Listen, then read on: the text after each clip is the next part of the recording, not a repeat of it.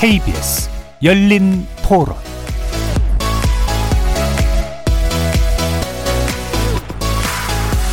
안녕하십니까. KBS 열린 토론 정준희입니다.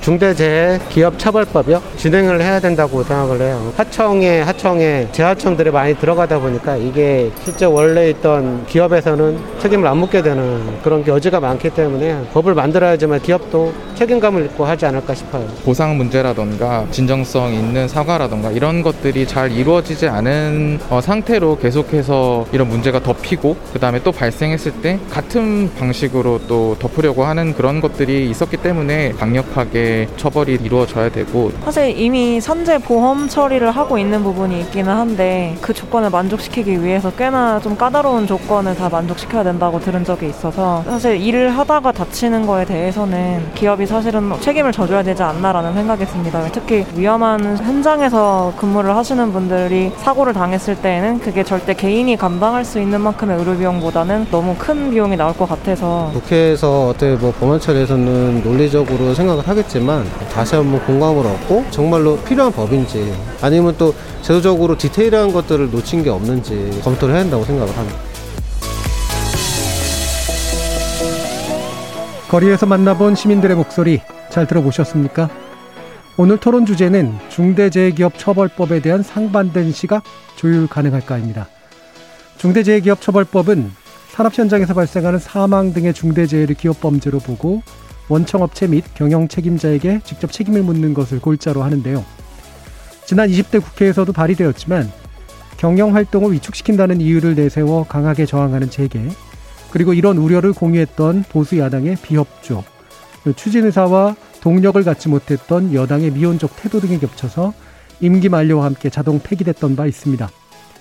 21대 국회 들어 정의당을 필두로 관련 법안이 여러 개 발의되고 제1야당인 국민의힘 김종인 비대위원장이 기존 당론에서 선회해서 관련 입법에 의지를 보였고요.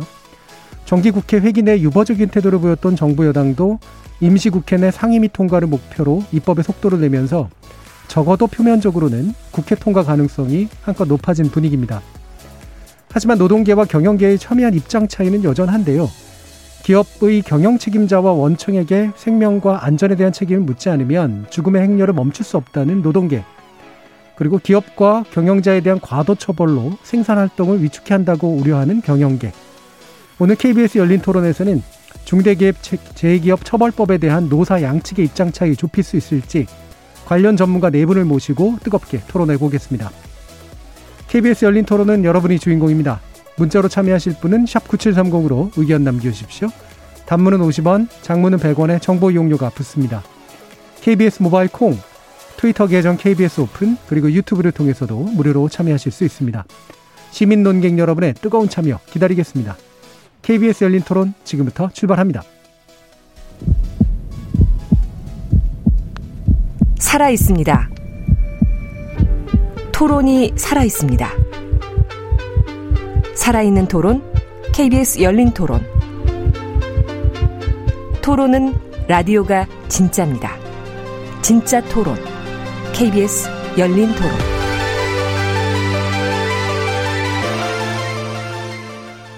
오늘 함께 해주실 네 분의 전문가 소개하겠습니다. 김용균 특조의 간사를 역임하셨죠? 김, 권영국 변호사 나오셨습니다. 네, 반갑습니다. 권영국입니다. 자, 그리고 이무택 경총안전보건본부 본부장 자리하셨습니다. 네, 안녕하십니까. 이무택입니다. 정진우 서울과기대 안전공학과 교수 함께 하셨습니다. 예, 반갑습니다. 최명선 민주노총 노동안전보건실장 나오셨습니다. 네, 반갑습니다.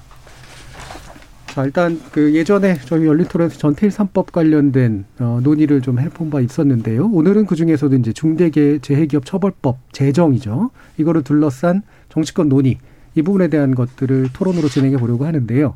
일단 최명선 실장님께 이 법원이 어떤 취지로 어떻게 도입되려고 하는지 좀 말씀 부탁드리겠습니다. 네, 그 한국이 매년 2,400명의 노동자 산재 사망이 발생하고 또 이제 시민 일반 시민들의 재해도 반복되고 있다는 것들은 다 알고 계실 겁니다. 그런데 이제 법을 위반하는 게 첩장의 90%가 법을 위반하고 있기 때문에 그것을 좀 재발 방지 대책을 위해서 좀 법 제정을 요구하게 된 건데요. 이 중대재해기업 처벌법의 핵심적인 건 이렇습니다. 말단 관리자 처벌에서 대표이사 책임자 처벌을 하는 것이고요. 또 작은 하청업체 책임도 없고 권한도 없는 그런 작은 하청업체 처벌이 아니라 원청 대기업을 처벌해야 된다는 거. 그리고 기업이 좀 비용으로 처리하는 벌금형이 아니라 하한형이 있는 형사 처벌을 해야 된다는 겁니다.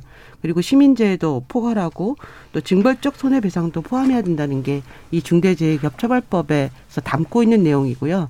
이 법이 실제로 집행되게 하기 위해서 인과관계의 추정이라든지 양형 절차의 특례라든지 이런 것들을 보완해서 법이 그냥 제정되는 게 아니라 실질적으로 집행될 수 있게 하자라고 하는 게 이 핵심적인 내용이라고 할 수 있습니다. 예. 일단 이제 재해는 이제 산업재해만이 아니라 시민재해까지 포함하는 것이고 그다음에 이른바 꼬리 자르기라고 이제 얘기됐던 그 원청 내지 어, 책임자 서전 수준에서의 것이 아니라 자꾸 이제 밑으로 내리는 그런 식의 책임 회피의 문제를 좀 돌파해 보자라는 것도 있고 하한선을 정해서 좀 더 강한 처벌들이 주어질 수 있도록 하자라는 그런 취지로 이제 말씀을 주셨는데 자, 이 부분이 이제 사실 이제 기존 노, 현행법들이 좀 일부 존재하고 또 특히 이제 산업안전보건법 같은 것이 지난번에 어, 일부 안제 개정됐던 것도 있기 때문에 어, 현행법으로 한계가 있는 것이냐 아니냐라는 부분에 대한 논의도 좀 필요한 것 같은데요.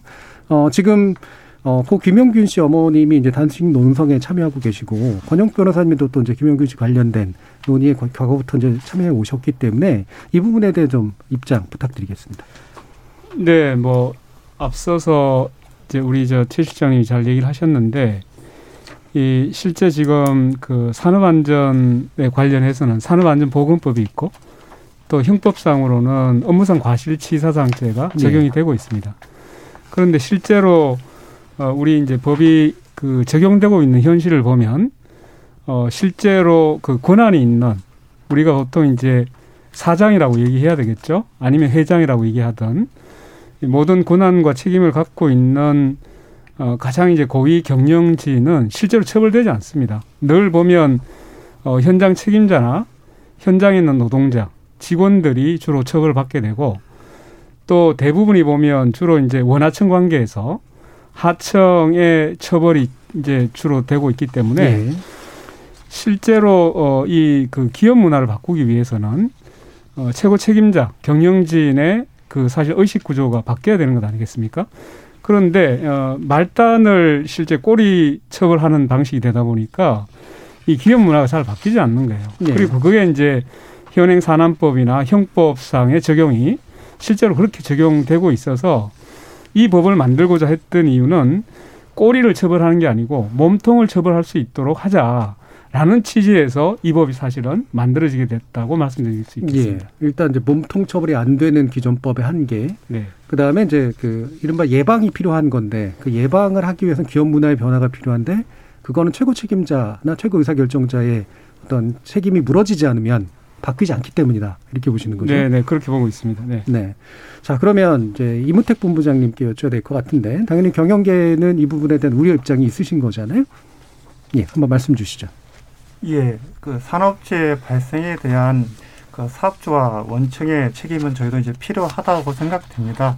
다만 그 수준이나 정도가 음. 우리 형법 체계에 비추어서 이제 적정하게 이루어져야 할 텐데요. 현재 이제 중대재해기업처벌법은 여러 가지 위헌적인 소지가 많다고 저희가 생각됩니다.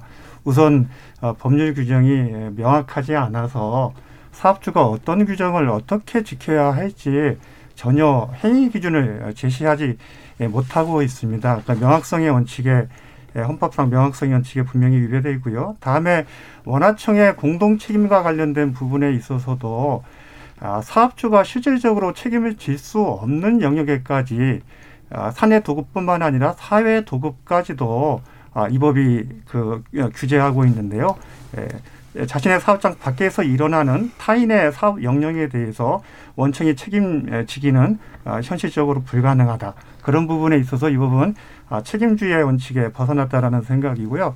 또한 그 처벌의 수준 자체가 아, 기존 형법 체계에 비해서 또 외국의 여타 산안법에 비해서 아, 가도하게 지나칩니다. 그런 부분들은 과잉입법 어, 금지의 원칙에 위배된다고 생각됩니다.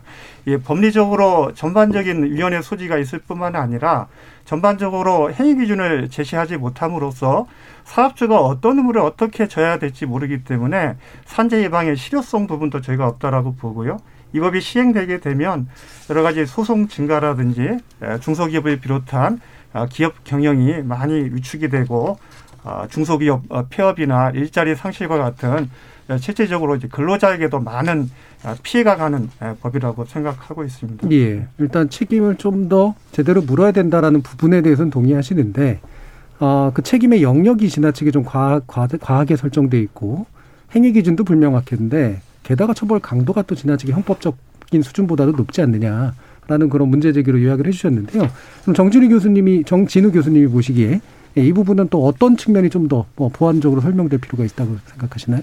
이제 권한 있는 사람에게 책임을 물어야 한다는 거에서는 누구도 반대를 하지 않을 것 같습니다. 예. 그리고 이제 방법, 이 방법 어떤 효과적인 방법이 제시가 될 수 있느냐가 핵심적인 관건인 것 같은데 근데 제가 봤을 때는 이 법은 어, 누구도 지킬 수 없는 예. 그러니까 우리나라 기업뿐만 아니라 전 세계 어느 기업도 어, 준수할 수 없는 의무를 부과하다 보니까 도대체 어디서부터 어디까지 무엇을 어떻게 에, 지켜야 하는지를 누구도 알 수 없다 보니까 이게 이행으로 이어지지 못하기 때문에 당연히 산재 예방에 도움을 주기는커녕 오히려 굉장히 혼란만 초래하고 결국은 범법자만 양산하는 그런 법이 되지 않을까라는 그 우려가 크고요.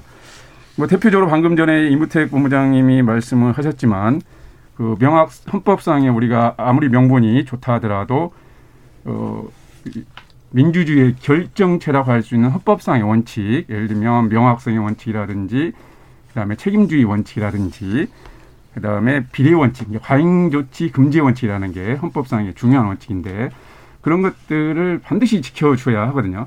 그것은 민주주의의 원리이기도 하지만 실효성을 우리가 보장하기 위해서도 반드시 지켜야 할 철칙인데 이 법에서는 이게 전반적으로 곳곳에서 그런 것에 위배되는 조항들이 한두 군데가 아니라 전반적으로 지금 산재돼 있다는 것이 예. 큰 문제인 것 같습니다. 예, 기존에 제출된 법안들이 예. 몇 가지가 있는데 다들 예. 그런 문제, 법리적인 문제를 상당히 심각하게 예. 안고 있다는 말씀이신 거죠? 예, 잠깐만 제가 말씀을 좀 드리고 하는데요. 예, 예. 이 명확성이라고 할 때 우리가 이제 산업안전보건법에 보면 안전조치에 있어서 어, 그 작업 방법이라든가 또는 뭐 물질로부터 나오는 위험 그리고 이제 어, 장소 뭐 이런 이제 작업 방법 이런 걸 가지고 어, 그 위험을 예방할 그 예방 조치 의무가 있다라고 얘기를 하고 있거든요. 그러니까 실제로 산업안전보건법도 어, 이 구체적인 명시를 하고 있는 게 아닙니다. 예. 그것은 다 위임되어 있는 상태인데 그러면 이렇게 보면 되겠죠. 해전체가 돌아갈 때 해전체 방어구를 씌우는 것 그리고 높은 고소에 올라가서 작업을 할 때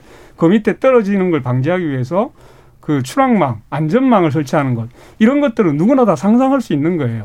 그런 의무를 주어지는 걸 가지고 명확성이 없다라고 얘기하는 것은 현, 현장을 정말 모르고 얘기하시는 거고 실제로 보면 현장에 가보면 어떤 위험 요소가 있다는 것은 보는 순간 그걸 알게 됩니다. 작업하는 사람들이 알게 되기 때문에 실제로 그 수백 가지 되는 많은 종류의 위험들을 법안에서 다 명시한다는 것은 현실적으로 불가능한 뿐만 아니라 실제로 이렇게 어, 포괄적인 규정에 대해서 이미 헌법재판소에서는 헌법 위배되지 않는다.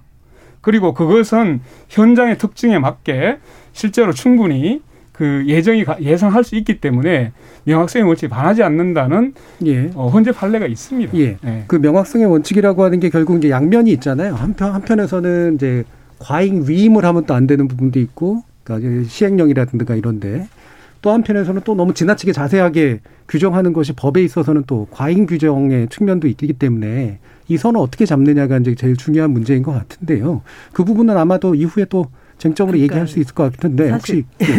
한마디만 말씀드리고 예. 싶은데요. 지금 이제 명확성 책임주의 이렇게 얘기하시는 게 굉장히 아뭐 경청이나 전문가분들이 되게 그 전혀 이렇게 앞뒤가 안 맞는 주장을 하고 계세요. 예. 하나는 지금 이제 경제단체 분들이 뭐 지금 이제 산안법이 한 천몇 개 조항이 있는데 그걸 다 어떻게 지키라는 말이냐라는 예. 얘기를 하세요. 그러면 천몇 개 조항이 있다는 거 아니에요? 그리고 그것을 지켜 지키는 것을 의무로 부여하고 있는 것이어서 규정이 명확하지 않다는 것은 좀 말이 안 되는데 지금 박주민 의원이나 아니면 이탄희 의원 발의 법안에는 무슨 무슨 몇 조 몇 조라고 하는 규정도 있어요. 예. 그러니까 위험의 외주화나 도급 금지 관련해서는 안 된다. 또 안전단과 같은 구체적인 조치 의무는 적용 책임자의 의무다. 급박한 위험에 사업주가 작업 중지를 해야지 그것을 위반해서 사망하면 그것은 이 경영 책임자의 의무로 부과한다라고 돼 있거든요. 예. 그래서 뭐 뭘 지킬지 모르겠다라고 하는 것은 이제 전혀 앞뒤가 안 맞는 얘기셔서 그런 부분들은 지금 주장이 안 맞다고 생각을 하거든요. 예. 잠깐만요. 예. 그러니까 일단 두 분이 이제 예, 얘기를 하셨기 때문에 이제 발언권을 드려야 되는데 네. 어 이게 원래 이제 제가 토론을 좀 진행하다 보면 이게 약간 자극하는 단어들이 있어요. 예를 들면은 몰라서 하는 말이다랑 그다음에 그 혼란스럽거나 앞뒤가 안 맞는다. 이제 이런 것들이 이제 상대방들 에게 왔다 갔다 하면서 이제 계속 이제 약간 에스컬레이션 된 측면이 있기 때문에 어떤 측면에서 반론이 가능한지를 또한 마찬가지로 좀 냉정하게 짚어주시죠. 예. 예. 그 명확성의 원칙은 뭐 그건 익히 다 알고 있는 부분이고 물론 예. 법에다가 아주 상세하게 구체적으로 어, 모든 걸 다 규정한다는 것은 뭐 애당초 불가능한 일이고 그러나 최소한 법상실 가진 일반적인 법상실 가지고 있는 사람이라고 하면 중별 능력을 가지고 있는 사람이라고 하면 예. 이 상황에서는 어떤 안전 조치를 해야 하는지 그런 것을 알 수가 있어야 하는데 이 법은 모든 안전보건 조치를 다 하라고 이렇게 규정을 하고 있어서 산업안전보건법은 그중에 일부에 지나지 않고 모든 의무를 규정하라고 이렇게 규정이 돼 있습니다. 그러다 보니까 결국은 내가 법을 준수하는 수범자 입장에서 어떻게 무엇을 어디서부터 어디까지 지켜야 하는지를 알 수가 없는 거죠. 그 다음에 어, 도급인과 수급인과 관계라든지 또 임대인과 임차인 관계에서도 사업장 밖에 있는 경우에 내가 임대인으로서 도급인으로서 어디서부터 어디까지 무엇을 해야 할지를 제가 저는 현장도 굉장히 많이 접하고 했는데 저도조차도 전문가라고 할 수 있는 저조차도 도저히 알 수가 없습니다. 네, 그 부분이 법률에 정해져야 된다는 말씀이신 건가요? 어디부터 어디까지가? 야, 그게 기본적으로 법상식을 가지고 있는 중별 능력을 가지고 있는 사람이라고 예. 하면 예. 판단할 수 있는 그러니까 법정을 그 보면 어디까지부터 어디까지가 딱 들어와야 된다. 어느 정도는 규정이 된다. 이게 예. 제가 말씀드리겠습니다. 예, 예, 예. 제형 법정주의 원칙상 우리가 행위자를 처벌하기 위해서는 책임 규정이 명확하게 규정되어져야 한다라는 부분들은 너무나 명확한 어, 형법상의 원리입니다.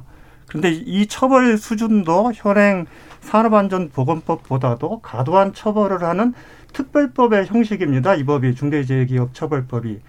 예, 특별법의 형식으로서 가중한 처벌을 하기 위해서는 해당 규정이 산업안전보건법보다는 보다 구체적이고 명확하고 예. 특정한 부분들을 기술을 해야 됩니다. 방금 정진우 교수님께서 말씀하시는 대로 현행 중대재해기업처벌법은 산안법 규정보다도 더욱더 포괄적인 규정을 가지고 있고요. 강은미 의원안의 경우에는 유해위험 방지 의무라는 만전을 다해서 사업주가 책임을 다하라는 그런 선언적인 의무에 규정이 정리되어 있고요. 예. 박주민 의원안이 노동계에서 지금 구체적으로 산업안전보건법상의 내용들을 담아서 포함 포함되어 있는 겁니다. 포함해서 전체적인 예방 의무를 두고 있는데요. 예. 이조차도 전반적으로 아까 말씀드린 대로 특별법의 형식으로 정하게 되면 그 세부 내용 부분들을 특정을 해야 됩니다. 가령 우리 도로교통법상에 여러 가지 우리가 주의 의무가 있지 않겠습니까? 가중 처벌하는 어, 규정을 보면 음주 운전이라든지 최근에 그 또 어린이 스쿨존 관련된 교통사고와 관련된 부분들에 있어서 가중 처벌을 하는 부분들은 도로교통법상의 여러 가지 의무들 중에 음주를 했다라는 누구나 인식할 수 있는 이제 행위죠. 음주라는 행위 그리고 어린이 스쿨존이라는 분명한 아, 누구라도 그 부분들을 인식을 하고 명확하게 그 네. 부분들을 내가 이거 지킬 건지 안 지킬 건지 지켜야 된다라는 부분들이 명확한데 산업안전보건법 어, 규정 부분들에 있어서는 아까 이제 670개 규정뿐만 아니라 다양한 규정들이 도로교통법상의 여러 가지 의무 규정처럼 기술적이고 행정적이고 다양한 규정들이 아까 이제 677개 조항 안에는 다양한 세부 규정들이 있습니다. 잠깐만 좀 길어져서요. 예, 수천 개의 예. 조항들이 있는데 이런 부분들에 다 사업주가 책임을 지고 또 이 책임의 수준조차가 이 의무의 주체가 이거는 현장 단위에서 지켜져야 될 부분이지 이 부분들의 경영 책임자가 사업장 모든 곳곳에 건설업 같은 경우에는 지금 270개 사업장까지 한 어, 사업주가 관련 네, 말좀 그, 맺어 주시죠. 있습니다. 예. 이렇게 다양한 곳까지 현장 현장 관리자가 책임져야 될 곳까지 사업주가 책임지라고 하는 부분들은 너무 강범위하고 포괄적인 의무라고 생각되는 것입니다. 예. 예. 일단 어 제가 너무 이제 일찍 어, 법적 쟁점으로 이제 들어가 예. 버렸는데요. 아마 매번 이렇게 왔다 갔다 하시면 계속해서 할 말씀들이 있으실 거예요. 그래서 일단은 예. 한 번씩 들은 기회가 주어지셨고 예. 사실은 청취자들 입장에서 보면 너무 많아라고 얘기하면 뭐가 많은 건지 잘 모르거든요. 그리고 예, 예. 너무 적다 그래도 뭐가 적은 건지 잘 몰라요. 그렇기 음. 때문에 구체적인 어떤 사례 뭐 법률 조항 이런 것들을 위주로 좀 말씀을 해주시면 네. 좀더 좋겠습니다. 자 그러면 쟁점으로 이제 들어가기 전에 일단 예방 효과에 대해서 좀 얘기를 해보죠. 이거는 아직은 이제 시행이 안 됐기 때문에 결국은 해외 사례를 보면서 판단할 수밖에 없는데 일단 한국에서 이제 산재 사망 건수 아까 이제 말씀하셨지만 어, 이런 이제 재해에 의한 사망 건수나 이런 것들이 지속적으로 안 줄어왔다가 올해 약간 줄어드는 듯한 모습은 나왔습니다만 이게 구조적인 이유인지 아닌지는 이제 좀 지켜봐야 될 것 같고 전반적으로 예방 효과가 미국 아, 이런 영국이나 이런 이제 선 그, 그 선례가 있는 그런 나라들에서는 있다라고 지금 판단하고 계시나요? 그렇지 않은가요? 어, 최명선 네, 실장. 저는 있다고 생각을 하고요. 예. 유사한 법들이 이제 호주, 캐나다, 영국에 있었습니다. 예. 그리고 영국의 영국 같은 경우에는 훨씬 저희보다 산재 사망이 적죠. 그리고 예. 산업안전보건법 저희 예, 저희와 같은 산업안전보건법도 굉장히 강하고요. 처벌도 강합니다. 그럼에도 불구하고 이제 이 영국에서 유사한 법을 제정을 했고 현재 사망이 줄었습니다. 이것이 단순히 그 법만 갖고 한 것은 아닙니다. 네. 전체적으로 여러 가지 이제 것들이 작동돼서 줄어 나간 것은 맞고요. 그런데 이 법이 그 그때 이제 많은 영국의 전문가들이 하는 것은 이것이 기업에 굉장히 강력한 메시지를 준 거죠. 기업 범죄라고 하는 산재 사망은 충분히 예방할 네. 수 있고 기업 범죄라고 하는 것을 메시지를 줬다고 생각합니다. 한 마디만 말씀드리고 싶은 거는요. 이것은 영국에서 어, 효과가 있었기 때문에 한국에 도입하자라고 하는 것만이 아닙니다. 예. 왜냐하면 한국의 현실은 법을 위반하는 게 너무 많기 때문에 지금 어디서부터 출발해야 되는가? 우리가 줄이려고 한다면 어디서부터 출발해야 되는가? 산재를 기업 범죄로 명확하게 인식하고 사업주나 정부나 법원이나 검찰이나 그런 인식 속에서 출발해야 2,400명이 준다라고 하는 것이죠. 그러니까 일단 예. 문화적인 문제를 아까 변호사님도 지적해 주신 예. 부분하고 동일한 맥락이신 것 같은데 아마 이게 2007년 법이었던가요, 영국 법? 2007년에 예. 만들어졌고 2008년에 예. 시행이 됐죠. 예. 네. 근데 그 통계치를 그러니까 물론 이제 워낙 적 그러니까 산재 사망자 수가 네. 워낙 적은 상태에서 네. 네. 뭐 이게 약간 줄었는지 말았는지가 이게 약간 뭐랄까 유의미한 차이라고 보기 어렵다라고 해석하시는 분도 있고 네. 줄어들었다라고 해석하시는 분도 있더라고요. 네. 그래서 이 부분에 대해서 어떻게 또 뭐 나름대로 반론 있으십니까? 예, 그 부분은 영국 내부에 실제로 이제 그거에 관한 영국의 최고의 전문가가 쓴 논문에서도 예. 어, 줄긴 줄었는데 그 영국은 이미 그 전부터 어, 산재 사망 사고 발생률이 굉장히 낮은 상태였고 네. 그 이후에 증감폭은 오히려 줄어들었다는 것이 그 영국 내부의 이제 전문가들의 평이고요. 그러니까 이 영국은 우리하고는 산재 예방 시스템이 굉장히 잘 갖추어져 있습니다. 그래서 이게 그 통계적으로도 그렇지만은 이게 산 사망 사고가 줄은 것의 그큰 원인이 산재 예방 시스템이 그 충실하게 구축돼 네. 있는 것이지 이 처벌 어, 법인과지치사법 제정의 효과는 사실상 있긴 있었지만 그렇게 뭐 기대한 만큼 있지는 않았다라고 하는 것이 영국의 어, 일반적인 시각인 것 같습니다.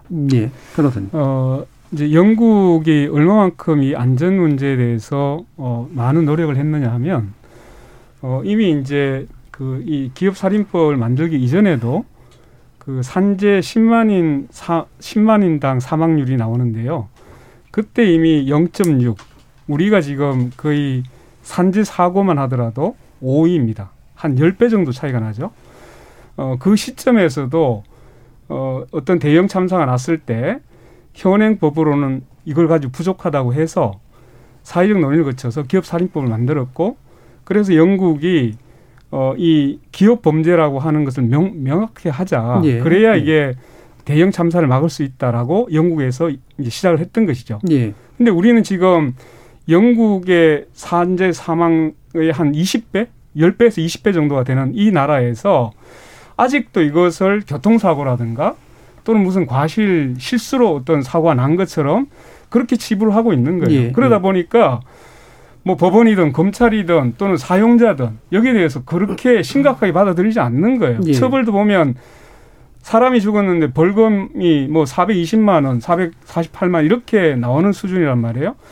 이렇게 해서는 도저히 안 되기 때문에 그래서 이것을 단순히 행정법규 위반이라든가 또는 실수에 의한 뭔가 운이 안 좋아서 다쳤다 이게 아니라 이건 안전의무 위반한 것은 이제는 기업 범죄로 취급을 해야 된다. 예. 이 사회적 인식의 전환이 있어야 우리 사회도 이런 이제 기업의 어떤 사, 안전 사고라든가 대형 참사에 대해서 정말로 안전 위주의 투자를 하게 되고 또 그런 모든 노력을 집중할 수 있을 것이다. 예. 예. 라는 데서 이 법의 출발 취지가 있다고 예, 그러니까 보시면 일단 영국의 그 기업살인법이 관련된 부분이 기업에 의한 범죄다라는 걸 명확하게 하자라고 네. 하는 취지가 있다는 거는 아마 뭐 다들 이해하실 것 같고요. 영국 다만 이제 이런 건 있을 것 같아요. 이게 기존에 이제 아까 얘기하셨던 교수님 얘기하셨던 것처럼 이제 산업재해 예방 시스템이 역사도 길고 오래돼 있는 그러니까 이른바 포지티브 시스템들이 좀 있고 거기에 처벌의 강도까지 이제 높이거나 범죄화 시킴으로써 이제 더 강한 어떤 이제 효과를 불러일으키려고 한 것까지 이해가 가는데 우선순위의 문제가 있을 거 아닙니까? 그러니까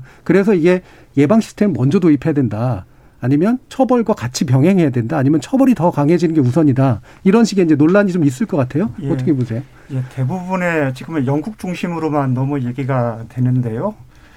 이제 영미법계 국가에서 영국이 거의 유일한 사례입니다. 호주, 캐나다 얘기를 드는데 거기는 이제 특별법이 아니고 이제 형법에서 규율하는 형식이기 때문에 영국이 이제 유일한 사례가 되, 되겠는데요. 그 기업 문화 처벌과 관련된 부분들을 지금 말씀을 하시는데 기업이 여러 가지로 우리 안전에 대한 책임을 다하고 예, 그 조직 구성원들의 안전 문화를 또 사업주가 이제 책임을 지고 어, 조성하고 양육할 책임이 있다라고 생각됩니다. 그러나 이제 기업 문화라고 하는 것들이 사업주 최고 경영자만 책임을 가지는 것이 아니라 한 기업의 안전 문화라고 하는 것들은 예, 최고 경영자, 중간 관리자, 실제적인 관리 감독자, 또 근로자들의 여러 가지 안전 의식의 총체가 돼서 사업장의 이제 안전 문화로 나타나는 것이고요. 그런 안전 문화에 대해서 당연히 기업이 책임을 져야 되는 부분들은 저희가 인정합니다.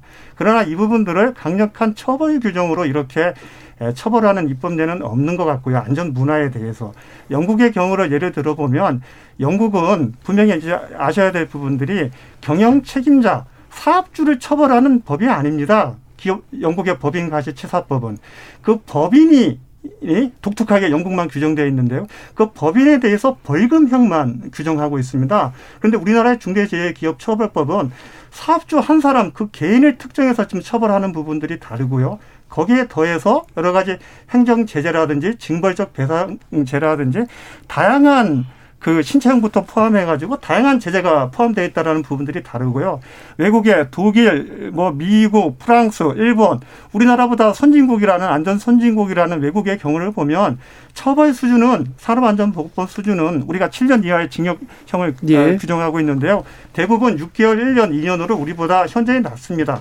그럼에도 불구하고 아, 외국 선진국에서 안전이 제대로 이렇게 관리가 되고 안전 역량이 올라가는 부분들은 정부의 역량이라든지 민간 시장의 안전에 대한 전문성 제고라든지 다양한 그런 안전 인프라가 아, 구축이 되는 부분들이 가장 크다라고 네, 여러 가지가 얘기가 네, 섞여서 네, 일단 처벌이 지나치게 강하다랑 우리가 우리 사례가 지금 현재 얘기되고 있는 게 그리고 처벌을 많이 높이는 게 이제 능사가 아니다라는 얘기는 이해가 갑니다. 근데 그럼 안전 문화는 어떻게 만들어지나요? 제가 그 부분은 네. 저는 그 영국 이, 이 원, 국제 원자력 기구 네. IAEA에서 이런 말을 캐치프레이즈에 해당되는 말인데요. 어, 기업의 안전문화는 국가의 안전문화 조성, 정부의 안전문화 조성 없이는 어렵다라는 말이 있습니다.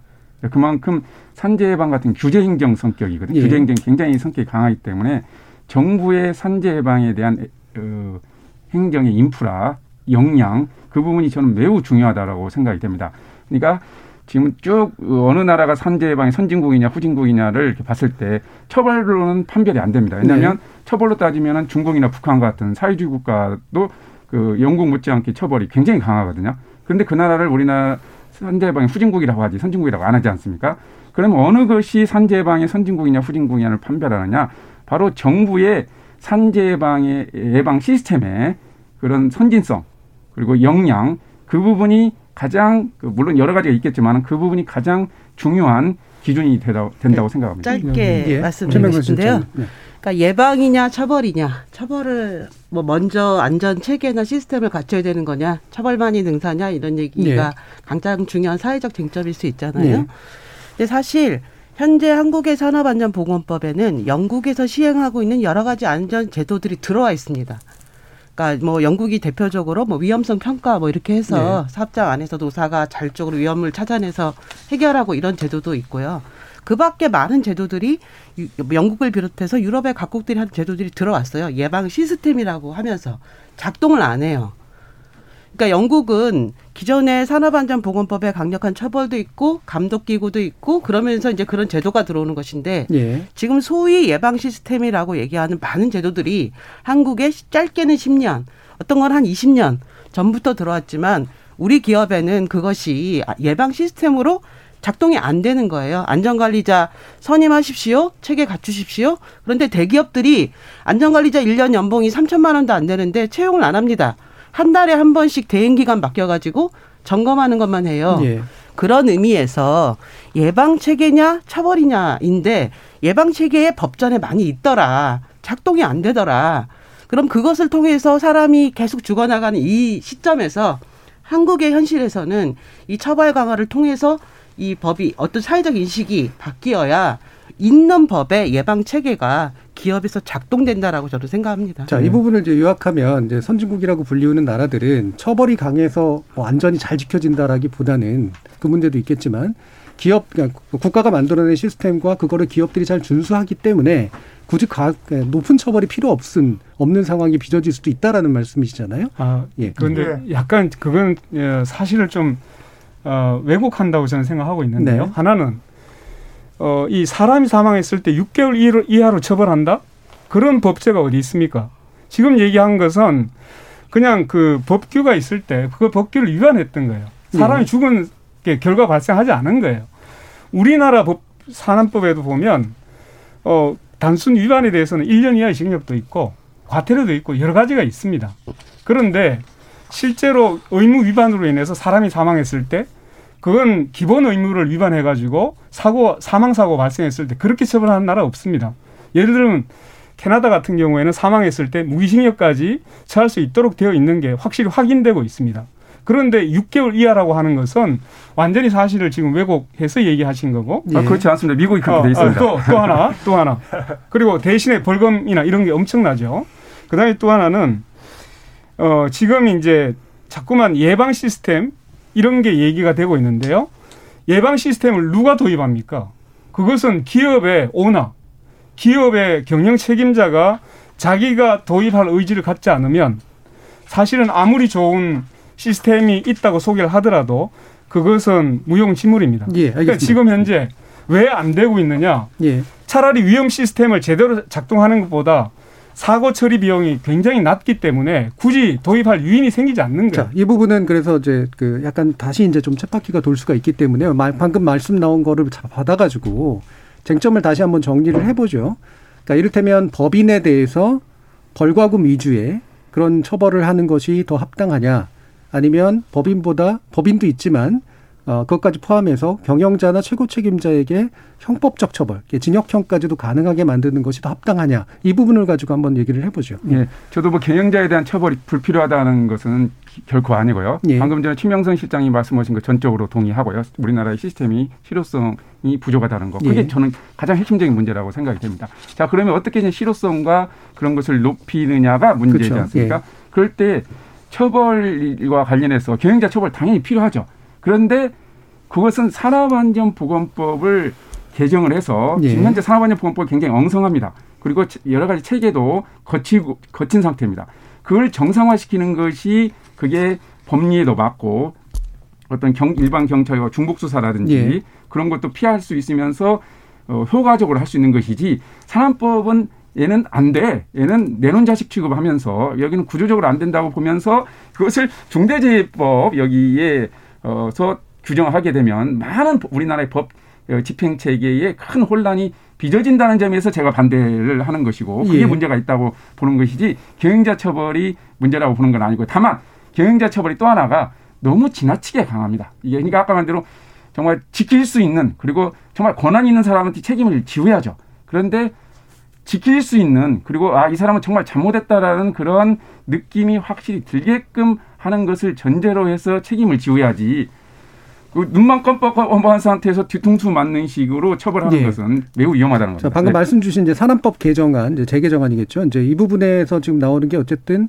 일단은 산업재해만 적용이 되고 그다음에 사업주와 법인에게 동시 적용하는 거에 대해서는 동의하시는 건가요? 그다음에 형법적 처벌도 들어갈 수 있다라고 하는 것에 대해서는 아니 네. 아니고요. 본부장님은 다르신 건가요? 예, 아니 제가 지금 계속 누차 말씀드렸는데 현행 산안법 체계로 우리가 사업주에 대한 처벌이 불가능한 것이 아닙니다. 그 신체형도 가능하고. 그러니까 아까는 사원업주 처벌도 안 된다 그러셨잖아요. 아니 아닙니다. 네. 그 신체형도 지금 현행 그러니까 산업법으로 그 반대한다 그러셨잖아요. 신체형도 네. 중대재해기업처벌법을 얘기하시는 네. 것이고요. 현행 산업법으로 사업주에 대한 신체형이라든지 벌금형도 지금 가능한 구조고요. 그 수준이라는 자체가 외국의 산업법 여타 산업법 규정을 비교할 때 아까 금변사, 변호사님 말씀하신 부분들은 좀 왜곡이 있는 거고요. 산안법상 규정 부분들은 처벌 수준은 사망한 경우에 우리나라가 최고인 것이 맞고요. 캐나다 한 나라를 잡고 호주를 드는데 딱 그 두 나라가 형법전에 규정되어서 고의에 관련된 고의만큼 심각한 현저한 위반 행위에 대한 처벌 규정입니다. 우리나라도 그런 규정은 형법 규정을 통해서 얼마든지 예, 가능합니다. 다만 지금 계속 누차 얘기하는데 중대재해기업처벌법은 영국의 경우에는 법인에 대해만 처벌을 하는 것이지 사업주 개인에 대한 처벌을 하지 않습니다. 그런 부분에 있어서 만약에 사업주에 대한 처벌 부분들이 필요하다라고 하면 사업주에 대한 구체적인 의무를 적시하고 사업주가 그 부분들을 실행 가능하도록 현행 산안법 어, 규정의 개정이라든지 보완을 통해서도 얼마든지 가능하다라는 것들이 예, 저희의 입장입니다. 예. 일단 산업하게 말씀을 예. 드리면 이제 법정형 자체는 저는 경영자의 처벌 당연히 필요한데 현재 법정형은 충분하다. 예. 이미 낮은 수준이 결코 아니다. 다만 그게 엉성하다는 겁니다. 형벌 체계가 형벌 체계가 정말 권한 있는 사람한테 제대로 책임을 못 지우는 그 문제를 바로 산안법을 개정을 통해서 해결을 하는 것이 바람직하다는 의견입니다. 그러니까 산안법 그렇죠. 개정을 통해서 충분하다고 보기 때문에 그러시는 거잖아요. 일단은 제대로 개정하면 어, 예, 제대로 개정하면 예. 몇 가지 네, 말씀을 드리겠습니다. 우리가 지금 이제 뭐 음주운전 얘기도 하셨고 하셨잖아요. 좀왜 구체적이라고 얘기했는데 음주운전 치사죄가 지금 3년 이상의 징역이고 무기징역까지 갑니다. 그다음에 또 하나 이번에 저 민식이법이라고 해가지고 어린이 치사죄가 들어왔어요. 이게 3년 이상 무기징역까지 갑니다. 그리고 상해 치사면 다 3년 이상의 징역입니다. 폭행 치상도 치사도 마찬가지입니다. 그런데 안전 의무를 위반해 가지고 이게 안전 의무 위반은 사실은 고의범입니다. 왜냐하면 이제는 굉장히 오랫동안 공장을 운영한 경험들이 다 있기 때문에 실제로 산업안전보건법상의 위험 요소가 무엇인지 이걸 모른다고 하면 공장 운영을 잘못하고 있는 거죠. 근데 이미 대체적으로 우리가 이제 진상조사를 나가보면 굉장히 큰 뭔가 어, 그 안전시설이 안 돼 있는 게 아니라 아주 간단한 예를 들면 돌아가는 회전체를 거기에 대한 안전장치가 안 돼 있는 거라든가 또는 추락망, 안전망이 안 돼 있어가지고 3만 3천 원짜리 그 난, 안전대가 설치가 안 돼서 떨어져 죽고 이렇게 되고 있거든요. 이런 문제를 가지고 이게 과연 어, 안전 예방을 할 수 없다라고 얘기하는 것은 정말 이해할 수가 없는 얘기예요.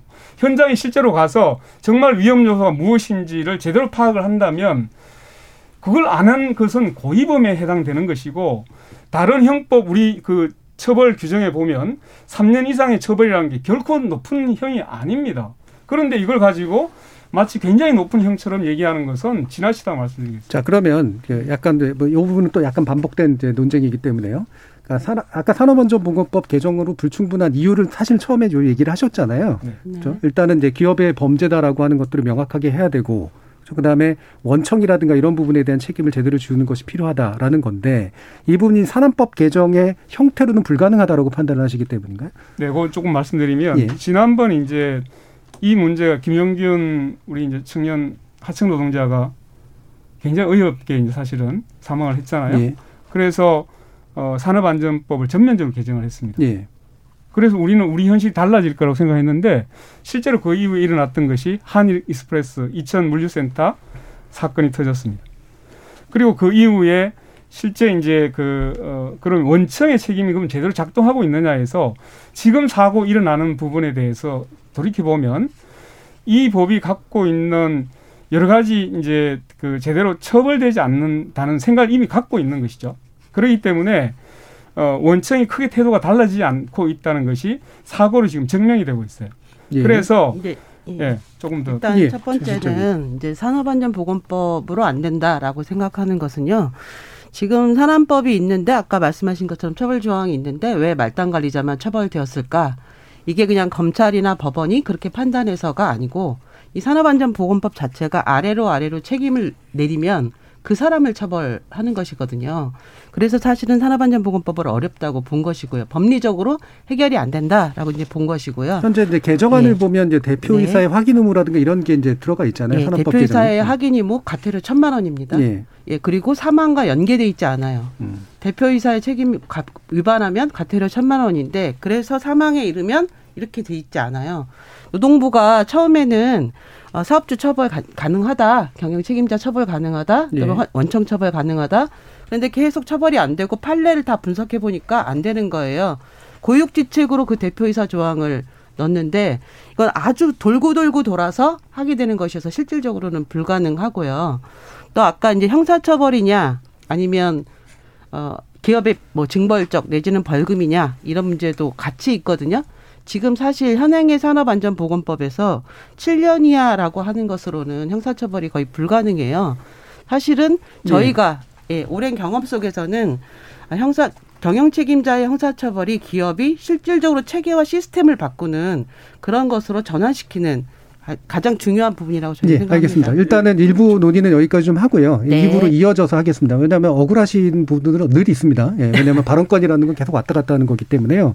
그리고 어 매번의 발언마다 요점 요점 위주로 좀 말씀을 이제 앞으로 2부에서 좀 해주셨으면 좋겠습니다. 이미 쟁점을 모으고 있기 때문에요. 지금 이제 두 분 그러니까 양측의 말씀 가운데 여전히 이제 진행자 입장에서 약간 이해가 안 되는 부분이 좀 있는 게. 음. 과연 특별법이 필요한 이유, 그러니까 예를 들면 음. 특별법이라는 표현을 썼는데 이게 네. 일반법을 최대한 개정해서 불가능하기 때문에 요소가 뭘까? 네. 그리고 그 일반법을 그러면 어떤 식으로 개정할까, 특별법이 어떤 식으로 제정될 필요가 있을까에 대한 논의가 아직은 좀 불분명한 부분이 있어서 네. 2부에서 다시 한번 이 부분을 논의하도록 하고요. 지금까지 청취자 의견 들어온 거 한번 들어보고 가겠습니다. 정희진 문자 캐스터. 네, 지금까지 청취자 여러분이 보내주신 문자들 소개합니다. 유튜브 청취자 여권민수님, 코로나 사망자보다 산업재해 사망자가 많은 상황이 안타깝습니다. 관련법을 꼼꼼하게 제정하면 인명피해를 줄일 수 있는 만큼 경영계도 반대만 하지 말고 논의에 참여해 주시고 국회의원들도 보다 적극적으로 입법 노력을 기울여 주시면 좋겠습니다. KK0398-57793님, 사람의 목숨값에 대한 현실화가 중요합니다. 질문하겠습니다. 패널분들은 얼마면 죽을 수 있다고 생각하시나요? 최소한 그 금액의 벌금이 부과되는 게 정당하지 않을까요? 인명의 중요성을 외면하는 기업은 존재 가치가 없습니다. 0215님, 처벌을 강화한다고 산업재해가 정말 줄어들까요? 지금 있는 법도 제대로 지키지 못하고 있는데 현실성이 있을지 우려됩니다.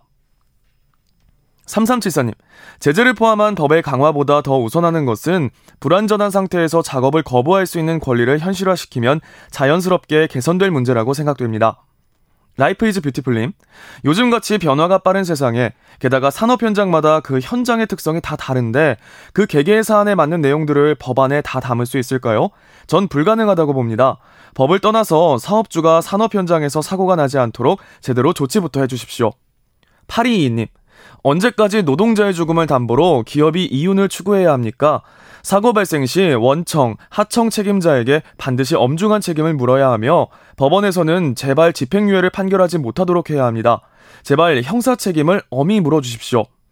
0387님, 이번에 발의된 법안 내용을 보면 중소기업 대부분은 지키기 어려운 내용들이 많습니다.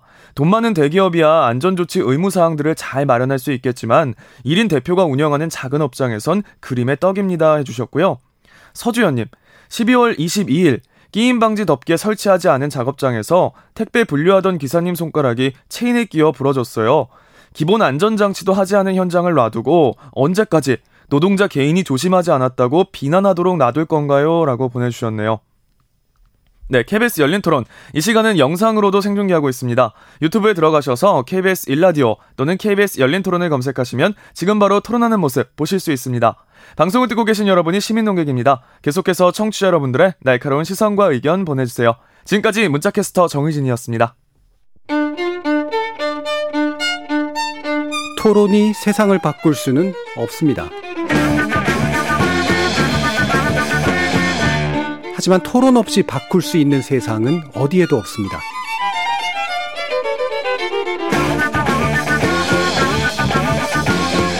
세상의 선한 변화를 갈망하는 당신. 정답이 아니라 질문의 힘을 믿는 당신. 우리 KBS 열린 토론에서 만납시다.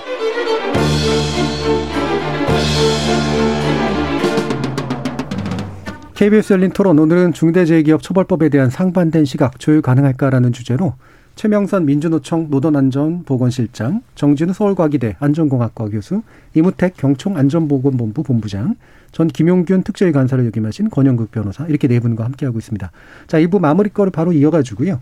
어, 아까 이제 그 이무택 본부장님이 물론 이 부분 얘기를 해주셨긴 했습니다만 말씀하실 것이 있으신 것 같아서 이런 이제 일반법 체계를 최대한 활용하는 방식과 특별법의 필요성에 관련된 부분에 대한 논의 아까 잠깐 있으셨잖아요. 그 부분 먼저 좀 말씀해 주시죠. 먼저 얘기하겠습니다. 예. 예. 그, 이, 그 김윤균법이라고 하는 법은 문제가 굉장히 많은 법이고요. 그것은 물론 2년 전에 많은 시, 노문동 시민단체라든지 정치권에서 이 법을 이 산재 예방에 획기적인 개선을 할 거라고 본 것 자체부터가 저는 잘못된 시각, 굉장히 문제가 많았던 법을 좀 졸속적으로 통과시켰다는 것이 문제가 있을 정도로 있다고 평가할 정도 문제가 많은 법이고 그래서 그 법을 어 이 그 자체를 고쳐야 하는 겁니다. 그 자체가 많은 부분이 개정할 부분이 있는 거고 어떤 점이 문제라고인지 좀 지적해 주시죠. 그 부분 역시 이 정작 비현실적이고 예. 그다음에 여러 가지 그 구체적인 그런 의무에 있어서 비현실적인 부분을 전혀 손을 안댈 거야. 그 다음에 거기도 너무 지나치게 광범위하고 포괄적인 의무도 있고, 그 다음에 또 하나 가장 결정적인 것이 아까 경영자 부분에 대한 제대로 된 형벌 체계를 전혀 손대지 않았습니다. 그러니까 현재 실효성이 없는 부분을 좀 실효성 있게 바꾸는 부분에 대해서는 정작 손을 대지 않고 또 어떤 경우는 도읍과 관련해서는 굉장히 규제가 어, 완화된 것도 있습니다. 그러니까 예를 들면 건설공사 예. 가장 위험한 것이 유지 그 건설공사 유지 보수 업무인데 유지 보수 도급 업무에 대한 규제를 없앴습니다. 예. 그런 어처구니 없는 그런 내용도 있었고요. 어쨌든 그러고 현재 산업안전보건법이 아까 그 장철민 원안도 그런 대표이사한테 확인 의무 그것은 그것도 굉장히 문제가 많은 그런 내용이기 때문에 저는 그 장철민 원안이라든지 현재 김용균법은 저도 이제 문제가 있다는 것은 같이 어, 동의를 하고 그러나 그것을 제대로 바꿔야 한다. 그 산안법이 현재 문제가 있다고 해서 그걸 포기할 게 아니라 그 외국의 어떤 비급법적으로 봤을 때도 산업안전보건법을 제대로 만드는 것이 그 일반적인 입법례, 영국을 포함한 통상적인 보편적인 입법례지 중대재해법이라는 거에서 기행자를 처벌하는 것은 전 세계 아무 어느 나라에도 있지를 않습니다. 그렇게 되면 굉장히 우리나라 법 집행 체계에 큰 혼란을 초래할 것으로 예상되기 때문에 바로 그 부분을 문제를 삼는 네, 겁니다. 그 김, 그러니까. 김영군법이라고 하는 부분이 한계가 있거나 문제가 있다라는 부분에 대해서 동의한다고 표현하셨는데 방향성은 굉장히 다른 방향의 동의신 네, 것 그렇죠. 같아요. 네. 네. 제가 본부장님. 세상에 어느 사업주가 자신이 고용하고 동고동락하는 근로자의 사망을 방치하거나 그것들에 대해서 책임을 다하지 않은 사업주가 어디 있겠습니까? 아까 이제 그 부분은 확인된 얘기가 아니기 때문에 예, 감성적인 예. 그 지금 그 제가 말씀드리고자 하는 거는 우리나라 현장에서 일어나는 그런 그러한 측면에서 사고는 아까 고의범이라고 하는데요 전혀 동의할 수가 없고요 우연에 일어나 우연에 의해서 일어나는 과실범 성격이 강합니다. 그런데 근본 중대재해기업처벌법은 고의에 준하는 현행 살인죄가 5년 이상의 징역부터 해서 무기징역까지 처해지는데요. 최근에 이제 무기징역은 거의 내려지지 않기 때문에 형벌상 규정은 살인에 준하는 이런 어, 규정입니다. 이런 규정을 가지고 사업주를 처벌한다고 하는 부분들이 너무 과잉이라고 하는 것이고요.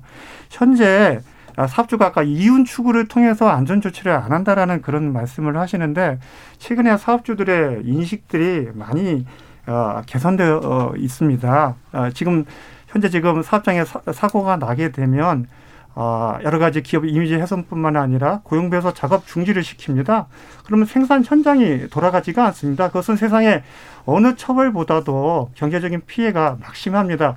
기업들이 영리합니다. 기업들은 그런 부분들을 충분히 지금 인식하고 있고 여러 가지 시설과 안전 관련, 관련된 부분들에 대해서 대기업들 같은 경우에는 조 단위, 수천억 단위의 투자를 지금 하고 있습니다. 기업 CEO도 그런 부분들에 대해 분명한 인식을 가지고 안전 아, 경영을 선포를 하고 지금 여러 가지 어 여러 가지 신기술이라든지 다양한 그 안전 예. 기법들을 통해서 그런 부분들을 하고 있습니다. 자, 기업 전반의 네. 인식이 많이 바뀌었다는 네. 말씀 주셨는데 그런데 거기다가 대기업은 잘한다는 말씀을 주셨잖아요. 아, 예. 그러니까 기업 일반의 어떤 경향인지 그다음 실제로 재해 가 네. 이제 중소기업이나 하청기업의 기업 네. 단위에서 발생되는 게 많으니까. 기업의 경우는 상대적으로 이제 재정적인 예, 인적인 요건이 여러 가지 좀 열악하기 때문에 상대적으로 그건 외국도 마찬가지입니다. 그런 부분들은 정부에서 그런 부분들은 중소기업 부분들은 지도 지원해 줘야 됩니다. 세상에 중소기업 사업주가 사업을 시작을 하고 경영 활동을 하는데 여러 가지 챙겨야 될 것들이 많습니다. 예, 거기까지 듣고요. 근데 네, 임 본부장님처럼 저렇게 생각하면 네. 우리 저 산재 이런 사망 사고 줄지 않습니다. 예. 정말 현실하고 전혀 다른 얘기를 하고 있습니다. 왜냐하면 제가 한 구체적인 사례를 들어서 얘기하겠습니다. 서부 어 그 한국 서부 발전 네, 한국 발전 기술이라는 거기에 김영균이라는 노동자 일을 했습니다. 하청 노동자였습니다. 근데 실제로 보면 그 위험한 업무들을 지금 대부분 지금 외주시키고 있습니다. 예. 하청, 네. 도급, 용역 뭐 이런 이름을 가지고 위험한 업무, 주변 업무라고 해서 다 떼내고 있습니다. 위험하지 않은 업무 중심으로 가고 있어요. 정식 직원들은. 예. 어, 우리 저 김영균 노동자가 일했던 그 컨베이어 벨트를 사고 나기 1년 전쯤에 그쪽에 개선을 요구를 했습니다. 그런데 검토 결과 어, 원청에서 그러니까 발전 회사에서 이게 돈이 한 3억 들어가 안 돼. 보류. 그리고 또 문제가 돼서 어, 사망하기 한 한 달 전 전쯤에 똑같은 곳에 개선을 또 요구합니다. 공식 공문으로 하청업체에서. 예. 그런데 보류됐습니다. 그러니까 그런 문제 사고가 난 거거든요. 네, 그런 문제는 현재 산업법 개정된 체, 계로는 처벌이나 아니면 뭔가 처리가 그러니까 불가능한 일단 제가 예. 말씀드리고 그러니까, 싶은 거는요. 예, 지금 이 그러니까 얘기는 잠깐만요. 음. 그러니까 아까 대기업 잘하신다고 하셨는데 예를 들면 현대중공업이 창사일에 420명이 죽었고 한 달에 한, 한 명씩 죽었잖아요.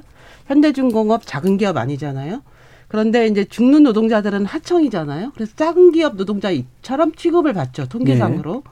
근데 현대중공업은 대기업이죠. 한 달에 한 명씩 노동자가 죽어요. 근데 그동안 산업안전보건법으로 처벌해 왔어요. 현대중공업은 400명이 죽었는데도 현대중공업은 대표이사가 처벌받지 못했고요. 그리고 지금도 그 현장은 개선하지 않고 계속 죽고 있거든요. 지금 산업안전보건법 개정으로 이 문제를 해결할 수 있느냐? 네. 노동부가 연구 용역을 했죠. 몇 번, 몇 차례. 그리고 나서 나온 법이 이번에 장철민 의원이 발의한 법안이에요. 네. 그런데 장철민 의원이 발의한 법안은 기존에 이런 경영 책임자에 대한 처벌을 하기 위해서 바꿀 수 있는 게 아무것도 없었잖아요. 형량에 대해서만 예. 벌금형 뭐 이렇게 조금 했잖아요.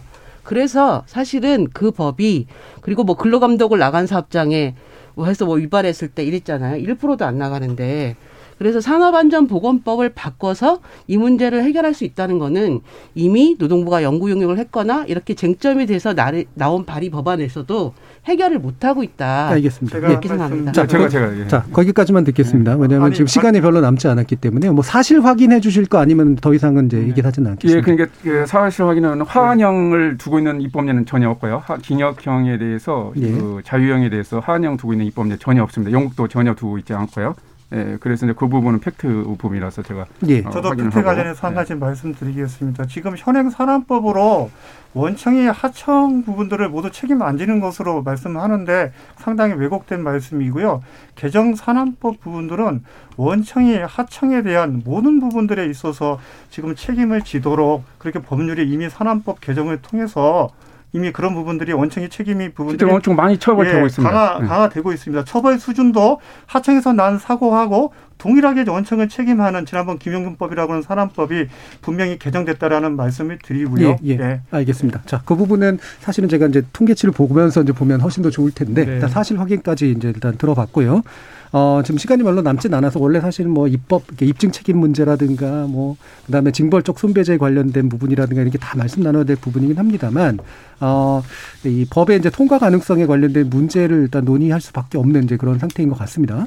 어, 일단은 지금 이제 여러 가지 법안들이 좀 나오고 있는 상태에서 어, 이게 이제 지금 병합 심사를 지금 네. 법안 소위에서 하고 있잖아요. 오늘도 아마 했던 걸로 알고 있고요. 근데 네. 국민의힘은 또 그 법안 소위에서 또 안 나타났더라고요. 네. 오늘 네. 네. 같은 경우에. 지금 같은 조건에서 법안 소위에서 논의된 내용들을 보니까 또 나름대로 오늘 논의하신 내용들을 네. 좀 현실화시키기 위해서 많은 이야기를 네. 하고 있는 것 같던데 어떤 방식으로 좀 처리가 이루어졌으면 좋겠다고 생각하시나요? 최명선 어떤 방식으로 처리가 예, 법안 소위에서 어떤 식으로 그러니까 정당들이 어떤 식으로 이 논의를 진행했습니까? 아, 일단은 뭐 지금 계속 국민의힘은 이제 뭐 초당적 협력하겠다고 했는데 네. 계속 참여를 안 하고 있어서요. 계속 촉구하고 있으니까 참여해 주셨으면 좋겠고요. 음. 그런데 이 법안 심사 소위에서 사실은 이제 저희는 아까 맨 처음에 모두의 중대재해기업처벌법이 뭐 말단에서 책임자 이렇게 몇 가지 원칙들을 말씀을 드렸거든요. 예. 그 원칙이 훼손되지 않는 방향이어야 된다고 생각을 해요. 예. 그런데 사실은 지금 법안 소위가 지금 오늘 이제 각 정부 부처들의 의견을 듣고 다음 주 월요일 날 뭐 부처 협의안을 갖고 와라라고 하셨고 예. 그것에 기초해서 또 논의를 한다고는 하시는데요.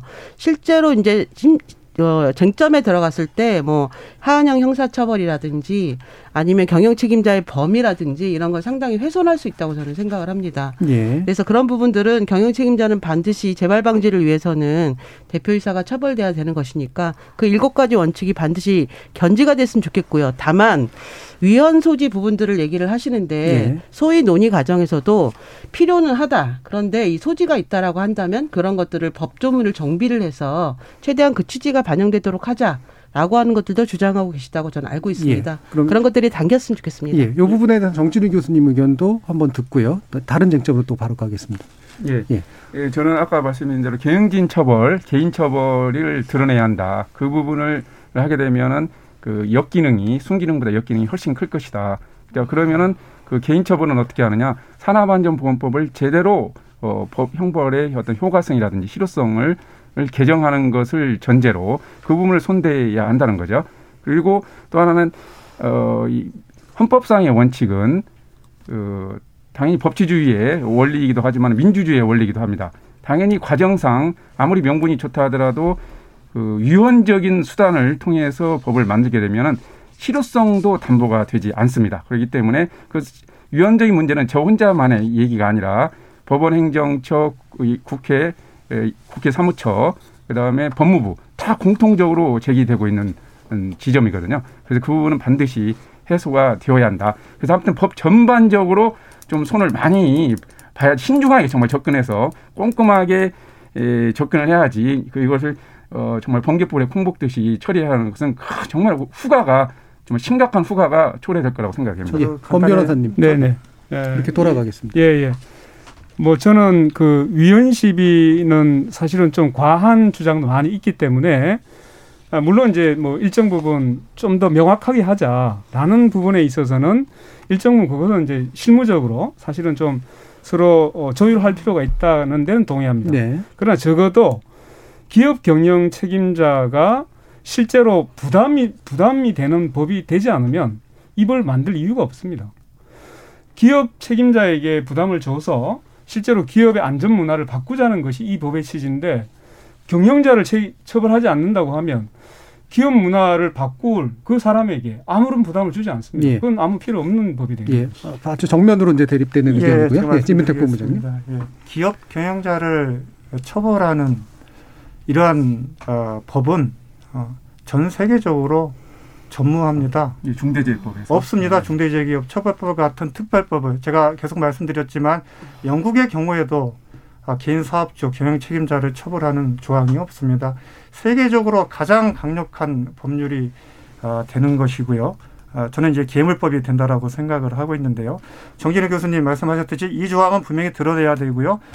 이제 여러 가지 그 법무부, 법원 행정처, 뭐 공무부까지도 이 법안에 대한 위헌성 부분들을 개별 정의 조항부터 처벌 조항, 의무 조항까지 한두 가지가 아닙니다. 저는 일부 조항만 이 부분들이 아, 개선이 돼서 이 법이 온전해지겠는가 하는 부분들에 대해서는 아주 어, 의문입니다. 위헌적인 요소를 다 드러내게 되면 원래 법 자체가 엉성하고 체계도 법 체계도 어긋나고 여러 가지 형법과 헌법상의 원래 어긋난 부분들이 있기 때문에 이런 부분들이 다 정리되어지면 어, 시체가 무엇이 남을 건가 하는 부분들에 대해서 아주 어, 의문이고요. 일부 조항만 아, 눈 가리고 아웅식으로 이 부분들을 여러 가지 정치적인 고려를 통해서 이 법안이 음. 통과된다라고 하면 여러 가지 실효성 부분도 없고 여러 가지 부작용 부분에 있어서 또다시 김영균법의 대자뷰가 아, 되어지고 어, 또다시 어떤 강력한 법이 예, 나올지 예, 심각하게 우려가 되는 예, 대자비보다 이제 반복이라는 예, 제가 한마디 하는데요. 예.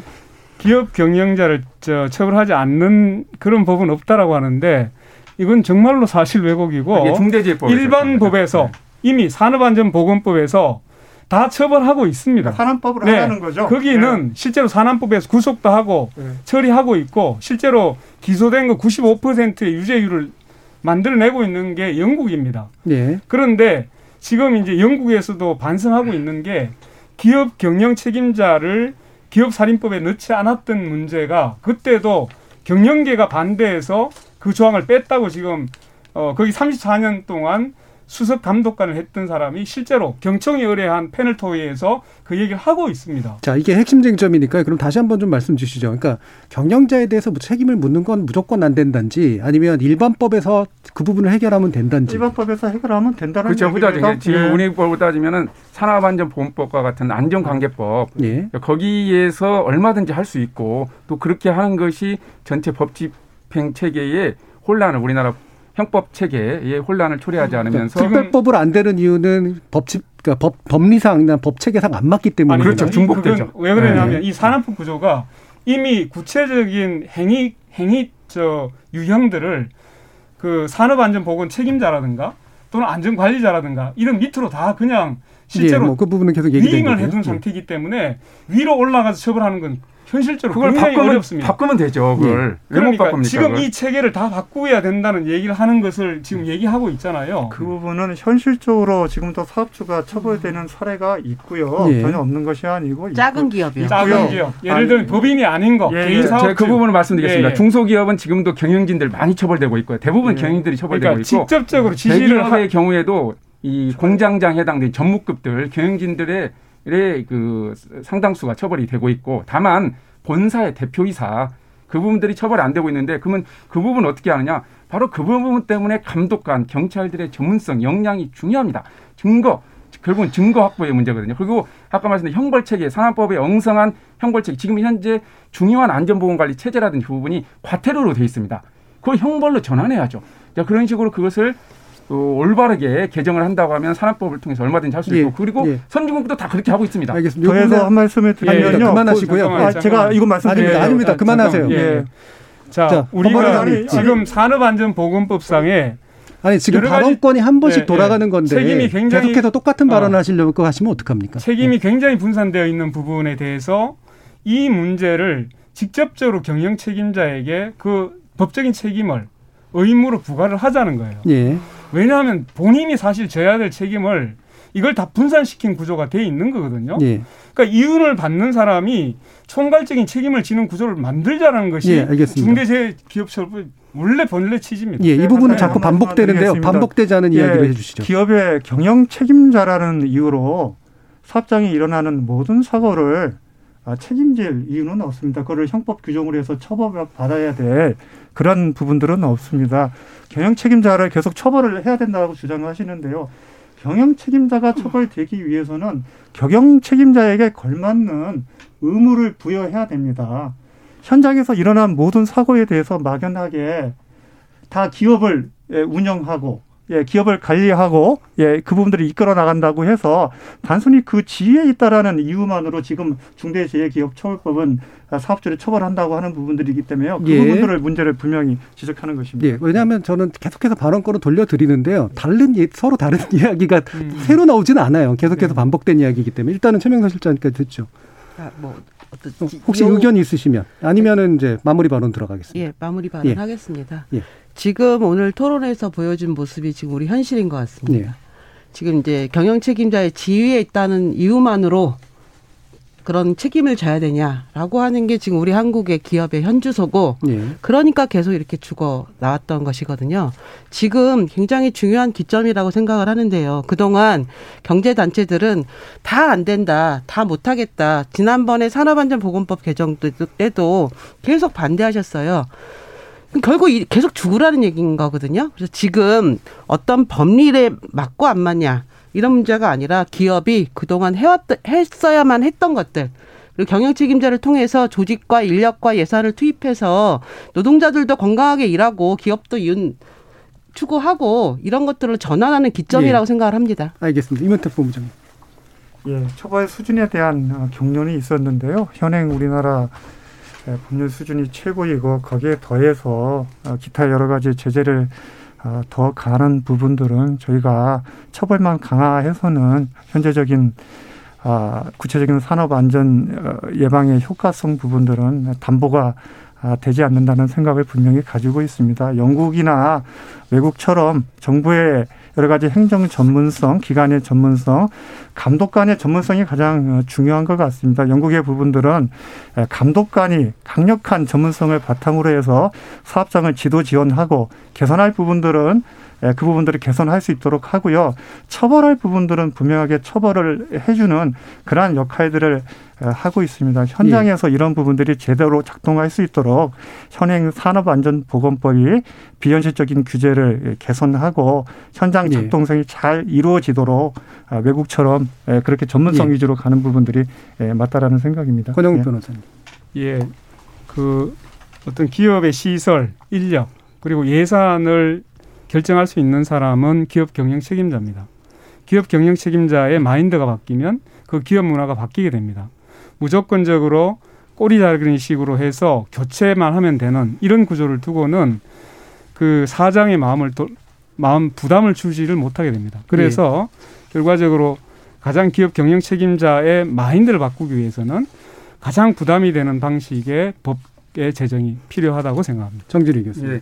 저는 가장 중요한 것이 처벌 수준보다는 처벌 요건이 더 중요하다고 봅니다. 그러니까 정말 권한 있는 사람이 정말 책임 있는 사람이 이 빠져나가지 못하도록 좀 응당의 응분의 책임을 받도록 하기 위해서는 우리가 이 법을 그래서 실효성 있게 좀 더 정교하고 세련되게 만드는 것이 너무도 중요하다. 근데 우리가 처벌 수준을 높이는 것에를 집중하다 보면 거기에 어, 사실상 거의 그것만 하면 산업안전 보건 수준이 올라갈 것처럼 생각하는 것은 본질적인 예. 구조적 문제를 오히려 가려버리는 회피시키는 지연시키는 그런 알리바이로 작용할 수 있다고 생각합니다. 저희 유튜브로 마이머스 원님께서 오늘 주제는 중요한 문제인 만큼 일회성 열린 토론이 아니라 반복적 열린 토론으로 계속 다뤄주실 꼭 부탁드립니다 하는데요. 다음번에도 이 네 분 패널 다시 한번 모여서 또 한 번 논의를 하면 좋을 것 같습니다. 자, 그럼 오늘 논의를 위해서 수고해 주신 아, 권영국 변호사님, 임우택 본부장님, 정진우 교수님, 그리고 최명선 실장님 네 분 모두 감사합니다. 네, 수고하셨습니다. 네, 수고하셨습니다.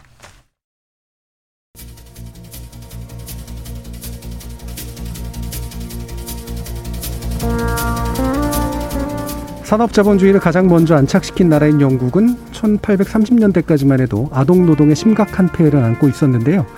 아이들의 작은 몸집은 올리버 트위스트 같은 굴뚝 청소부를 그리고 아이들의 순진함은 조직적 저항 없는 통제를 가능하게 했기 때문이죠.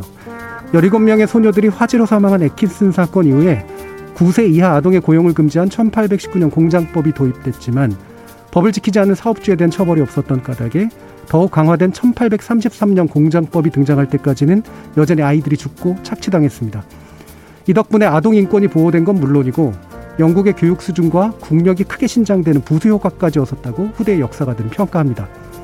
중대재해기업처벌법 아마도 2020년의 한국 현실에선 기대와 우려가 각기 나름의 이유를 가질 겁니다.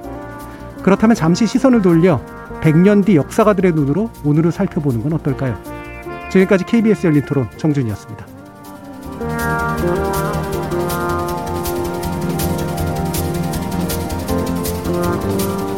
Yeah.